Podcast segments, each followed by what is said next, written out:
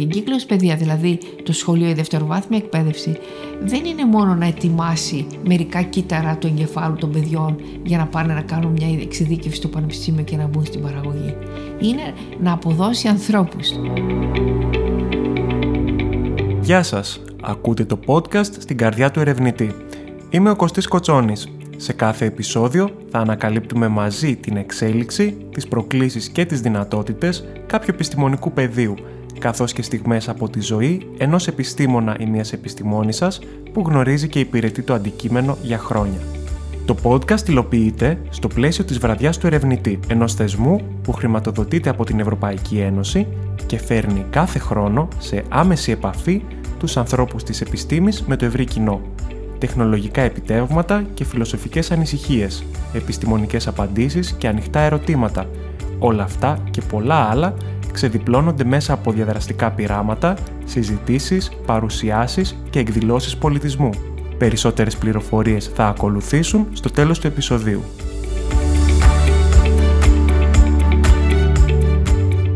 Σημερινή μας καλεσμένη είναι η Δήμητρα Κούκουρα, ομότιμη καθηγήτρια στη Θεολογική Σχολή του Αριστοτελείου Πανεπιστημίου Θεσσαλονίκης.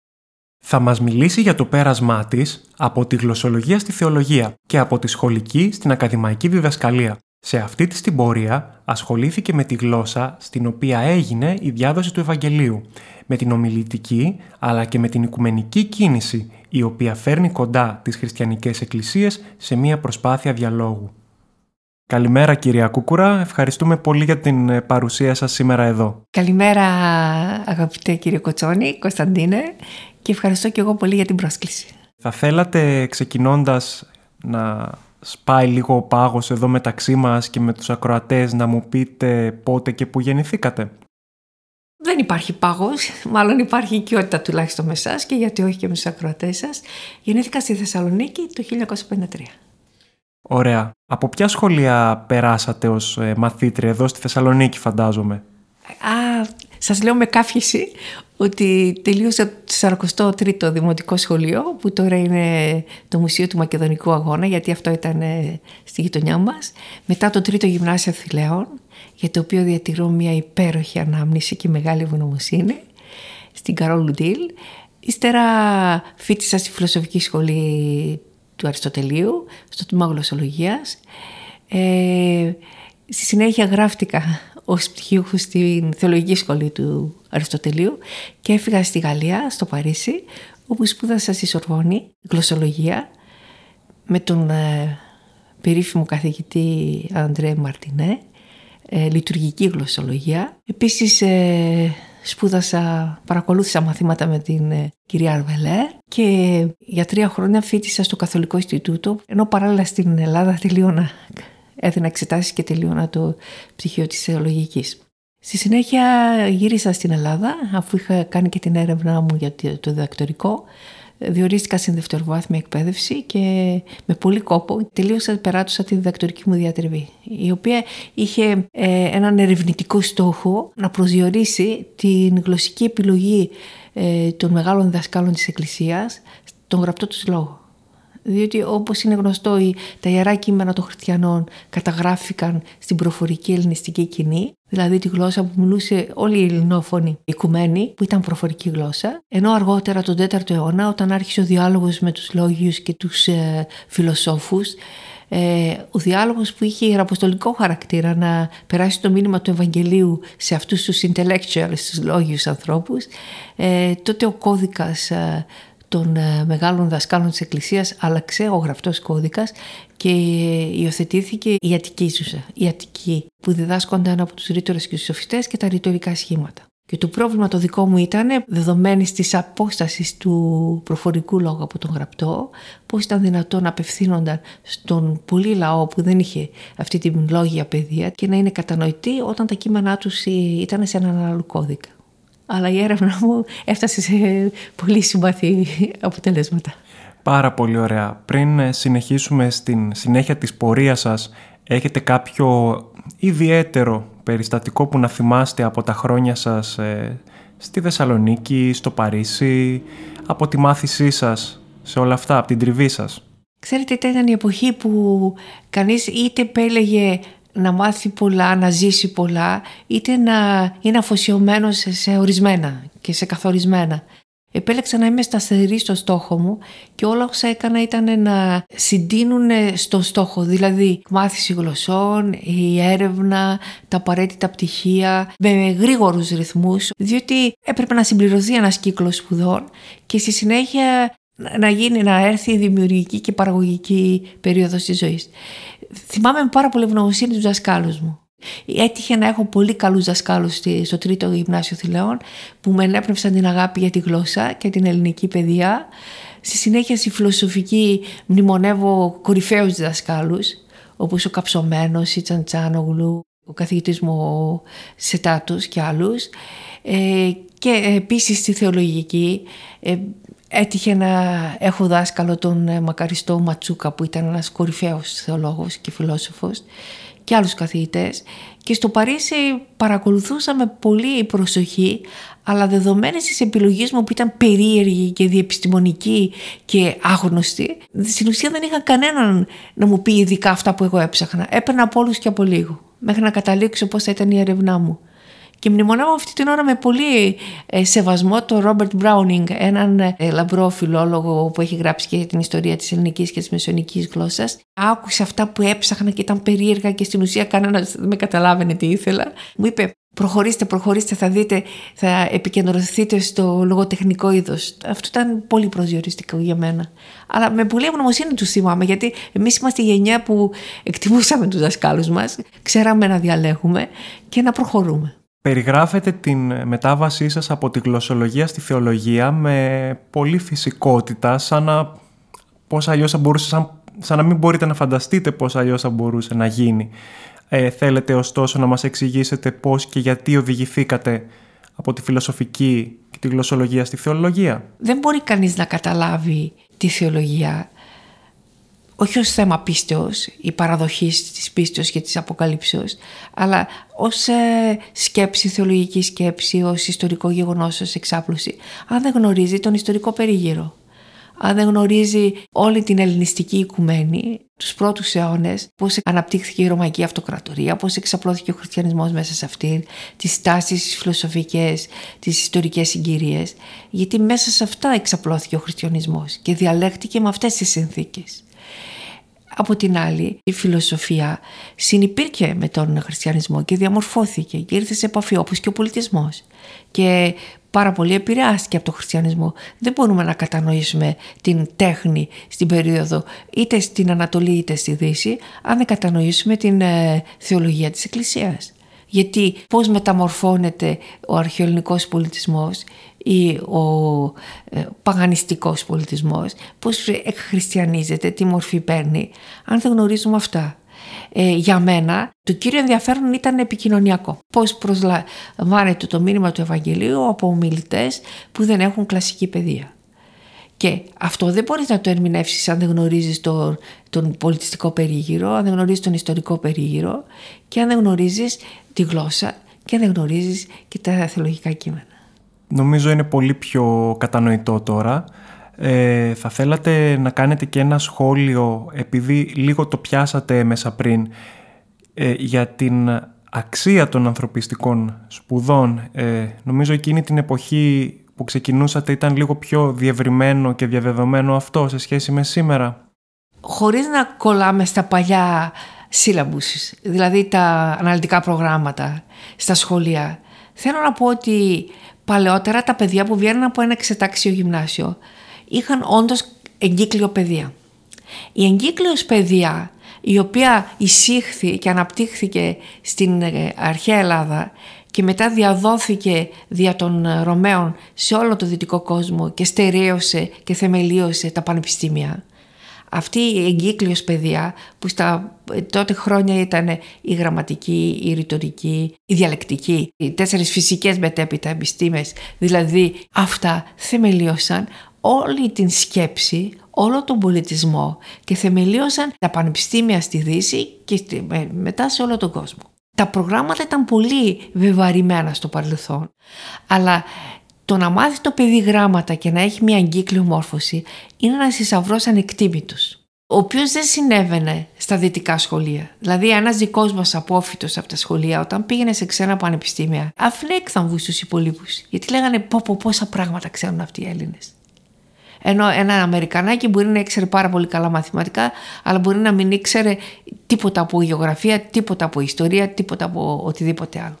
Γενικά θέλω να πω ότι η εγκύκλειος παιδεία όταν διαμελίστηκε, όταν υποβαθμίστηκε, όταν περιφρονήθηκε και περιθωροποιήθηκε, αυτό ήταν μια απώλεια για την συγκρότηση ανθρώπων.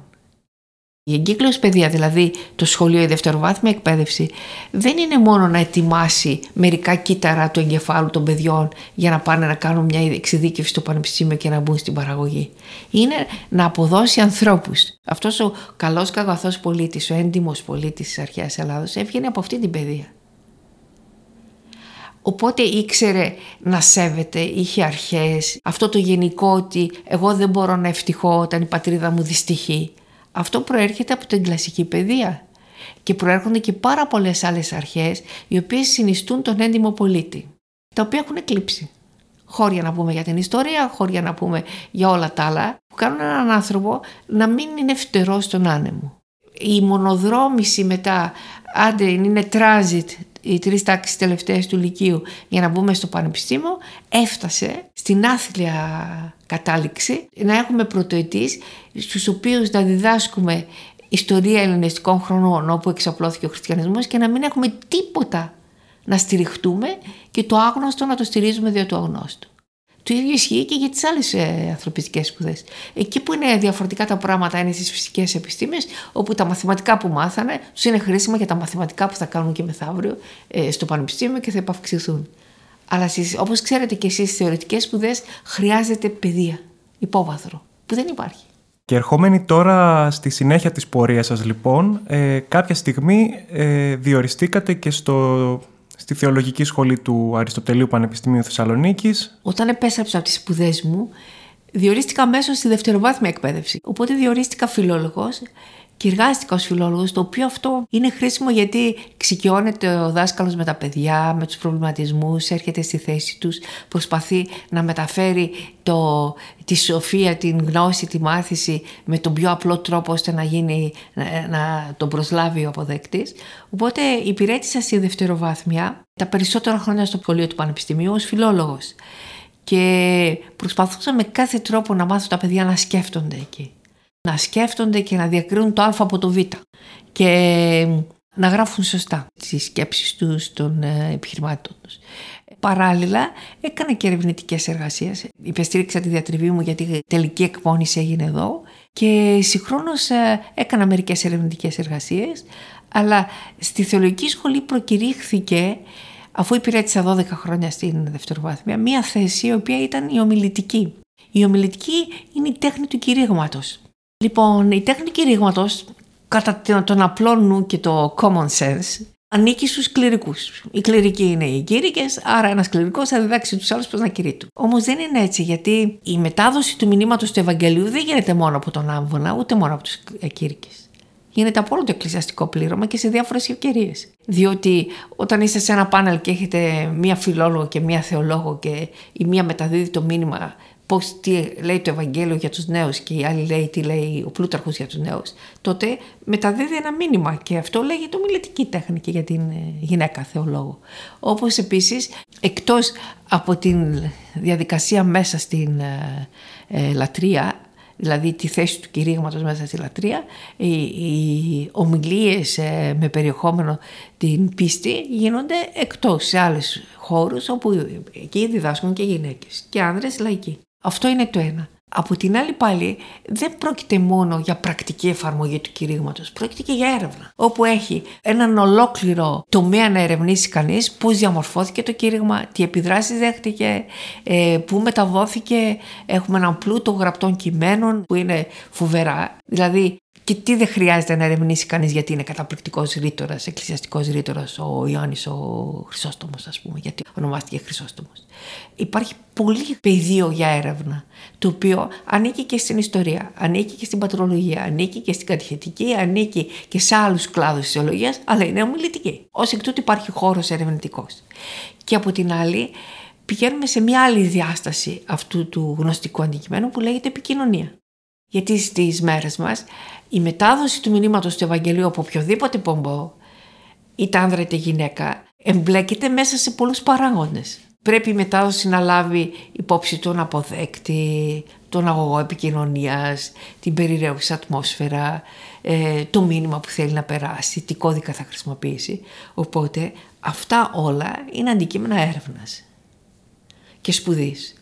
Και ως εκ τούτου όταν εκλέχτηκα για γη, παρόλο που κατά τα παλαιό δεδομένα θα τέριαζε ένας κληρικός, ε, άνοιξα τον, τον ερευνητικό χώρο, τον τομέα της έρευνας, στο πεδίο της ομιλητικής με αυτόν τον τρόπο.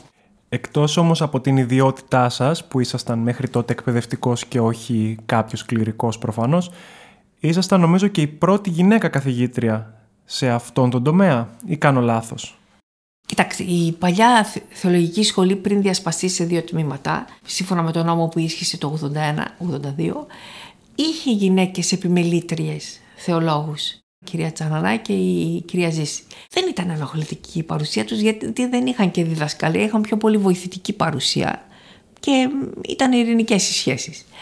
Ε, στη συνέχεια όταν ε, άλλαξε ο νόμος και αυτομάτως έγιναν τα μέλη ΔΕΠ, το διδακτικό και ερευνητικό προσωπικό, Αυτές οι δύο κυρίες δεν προχώρησαν. Από τη θεολογική σχολή διασπάστηκε το τμήμα τότε ποιμαντικής και το θεολογίας. Στο ποιμαντικής αναδείχθηκε η συνάδελφος τότε στη φιλοσοφική, η κυρία Δεσπολιάλιου. Η κυρία Λιάλιου ήταν και αυτή στην εκπαίδευση. Ήταν η πρώτη που μπήκε για να διδάξει ως μέλος ΔΕΠ σε εκείνο το τμήμα. Στο άλλο τμήμα δεν υπήρχε καμία. Και ήταν λίγο σκάνδαλο για μένα γιατί δεν είμαι, όχι μόνο το ότι ήμουν γυναίκα αλλά το ότι ήμουν και σε μια θέση που θα θέλανε κληρικό ή παραδοσιακή. Ε, συγχρόνως όμως η δική μου εμπειρία ήταν πολύ πλούσια από αυτές τις καταστάσεις γιατί από το 1986 το Οικουμενικό Πατριαρχείο μου είχε εμπιστευθεί αποστολές ε, στην οικουμενική κίνηση όπου ήταν πολύ έντονα τα προβλήματα της θέσης των γυναικών και έπρεπε οπωσδήποτε και οι Ορθόδοξες Εκκλησίες να δείξουν ότι οι γυναίκες έχουν ρόλο μέσα στην Εκκλησία.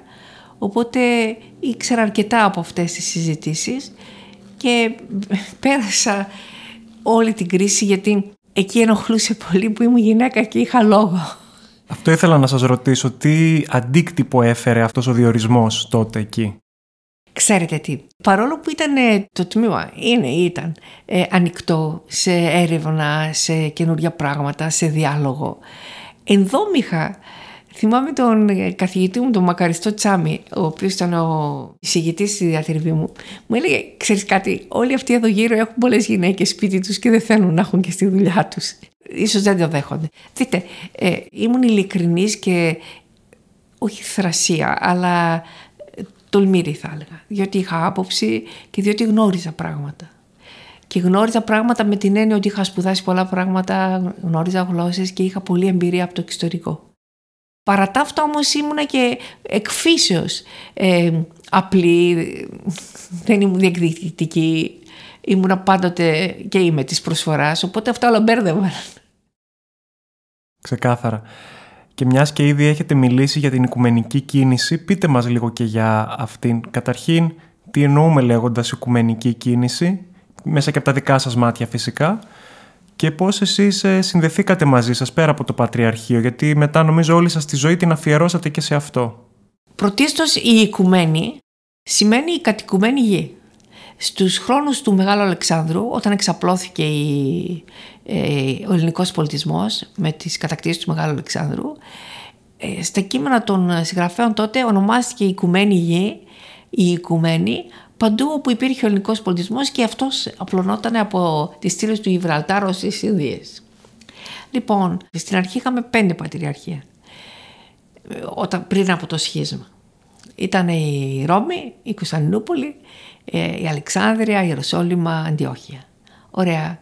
Ε, τελικά ο Πατριάρχης Κωνσταντινούπολης λόγω της πρωτεύουσας, όταν μεταφέρθηκε και έγινε και το σχίσμα, ήταν ο Οικουμενικός.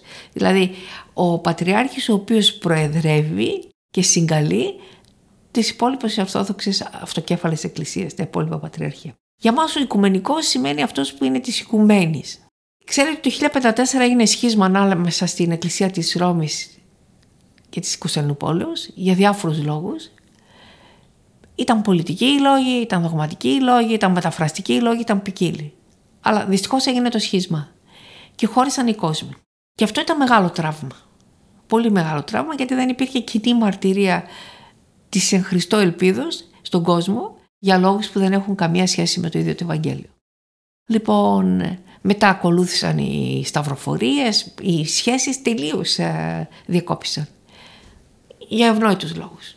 Στη συνέχεια ακολούθησε η ανάπτυξη της Ιουνίας, ακόμη χειρότερα, που ήταν ένας τρόπος ε, πολύ δόλιος εκ μέρους της Εκκλησίας της Ρώμης να κυριαρχήσει σε παραμελημένα ε, ορθόδοξα πληρώματα διότι ανέπτυξε ε, κλήρο που είχε εξωτερική μορφή ε, ορθοδόξων και εσωτερικά ανήκαν στη Ρώμη ως προς τη διδασκαλία και την δικαιοδοσία. Και αυτό ήταν ύπουλο.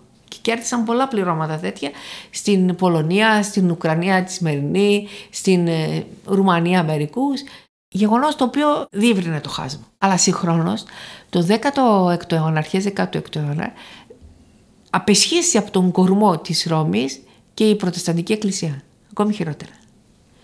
Οπότε έχουμε διαρκή διάσπαση και αυτό δεν είναι καλό. Γιατί η Εκκλησία καλεί όλους σε ενότητα να είναι ενωμένοι όλοι στην κοινή πίστη και στην κοινή αναφορά στον Ιησού Χριστό.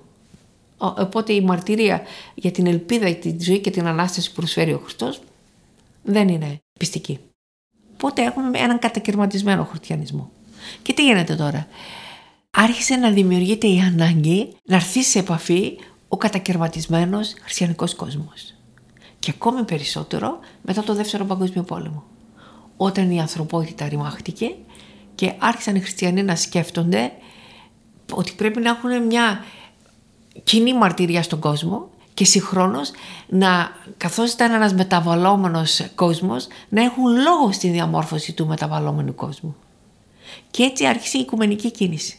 Δηλαδή μια κίνηση να έρθουν σε επαφή οι παραδόσεις, οι χριστιανικές παραδόσεις. Οι Ορθόδοξες Εκκλησίες, τα Πατριαρχία ήταν ενωμένα στην πίστη, ενωμένα στη, στην κοινή λατρεία, στην κοινή παράδοση, αλλά δεν είχαν και πολλές επαφές μεταξύ τους διότι δεν βοηθούσαν και οι συνθήκες, οι εξωτερικές των μετακινήσεων.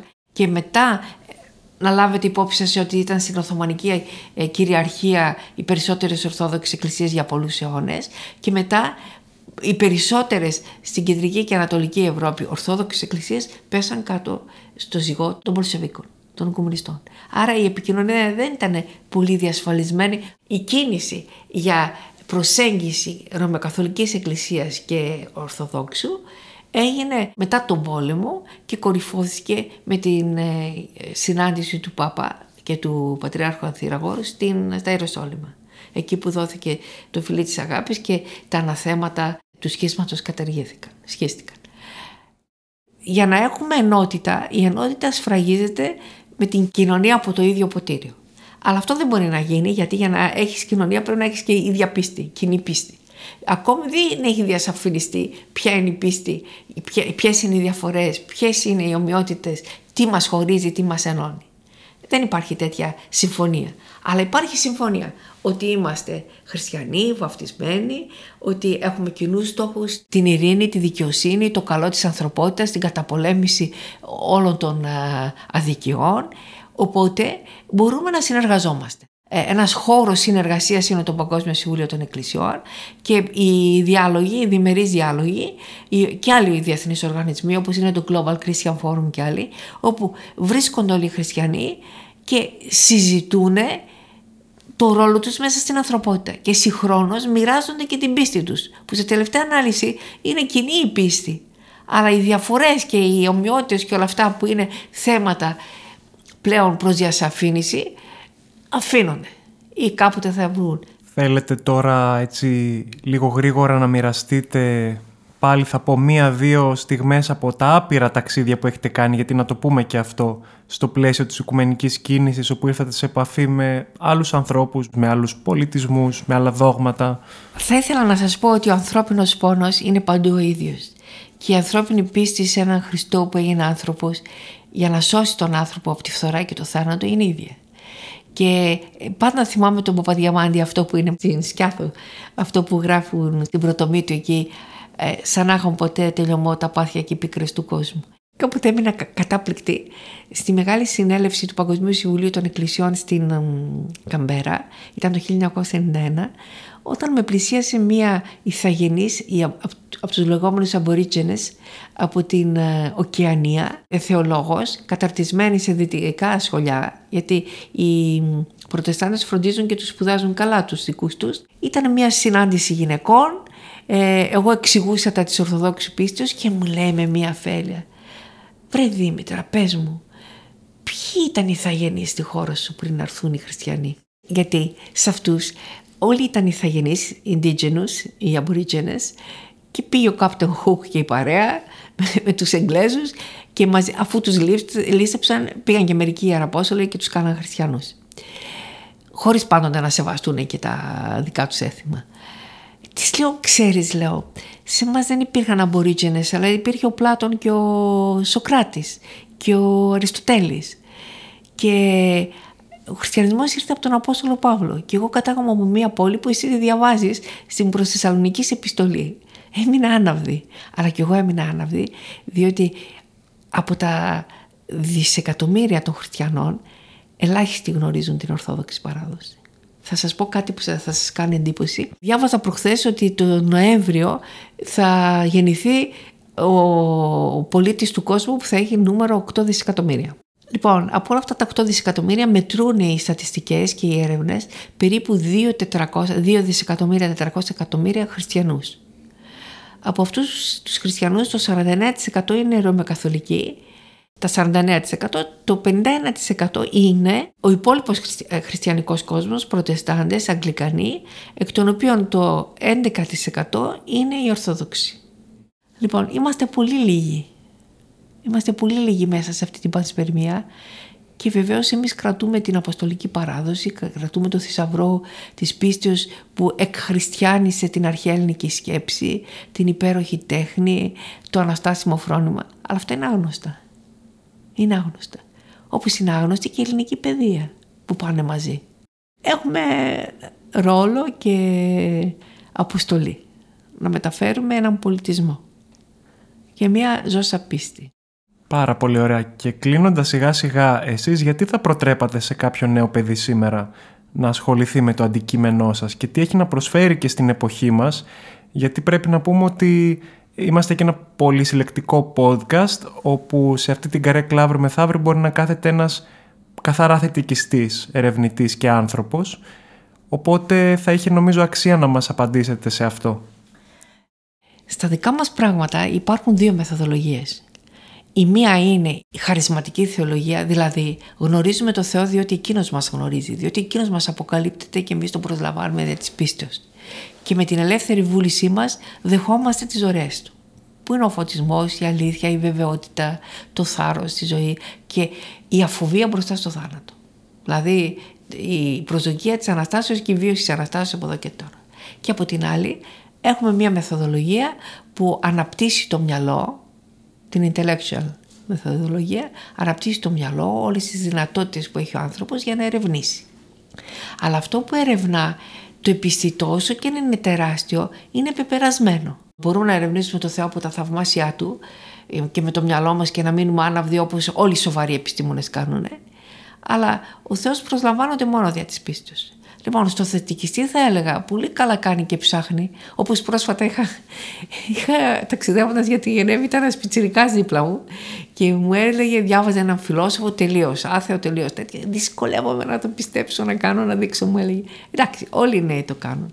Αλλά δεν νομίζω μια συγκροτημένη προσωπικότητα να μην ε, έχει άλλου είδους αναζητήσεις. Γιατί το μυαλό είναι θαυμάσιο, η σκέψη είναι θαυμάσια εμπλουτίζεται μόνο όταν έχει περιεχόμενο το οποίο είναι ακένοτο. Είναι ελεύθερη επιλογή, υπάρχει και μια αλαζονία ότι εγώ δεν δέχομαι τέτοια. Επίσης υπάρχει και μια απογοήτευση από αυτούς που πρέπει να δίνουν τη μαρτυρία του τι είναι η πίστη μας και δεν τη δίνουν σωστά. Οπότε μένει λίγο κρυμμένος ο θησαυρός της πίστης. Αλλά για εκείνους που θέλουν να ψάξουν είναι εκεί. Πάρα πολύ ωραία. Ευχαριστούμε πολύ για τις δικές σας δωρεές σήμερα εδώ σε αυτό το podcast και νομίζω ότι μπορεί κάποιος πολύ εύκολα να σας αναζητήσει και στο διαδίκτυο, να διαβάσει περισσότερα και για όσα έχετε πει, γράψει, κηρύξει, οτιδήποτε, ταξιδέψει. Ευχαριστούμε πολύ. Εγώ σας ευχαριστώ για το χρόνο σας και την ευγένειά σας και την αγάπη σας. Ευχαριστούμε και την κυρία Χρυσάνθη. Την ηχολήπτριά μας. Καλή συνέχεια.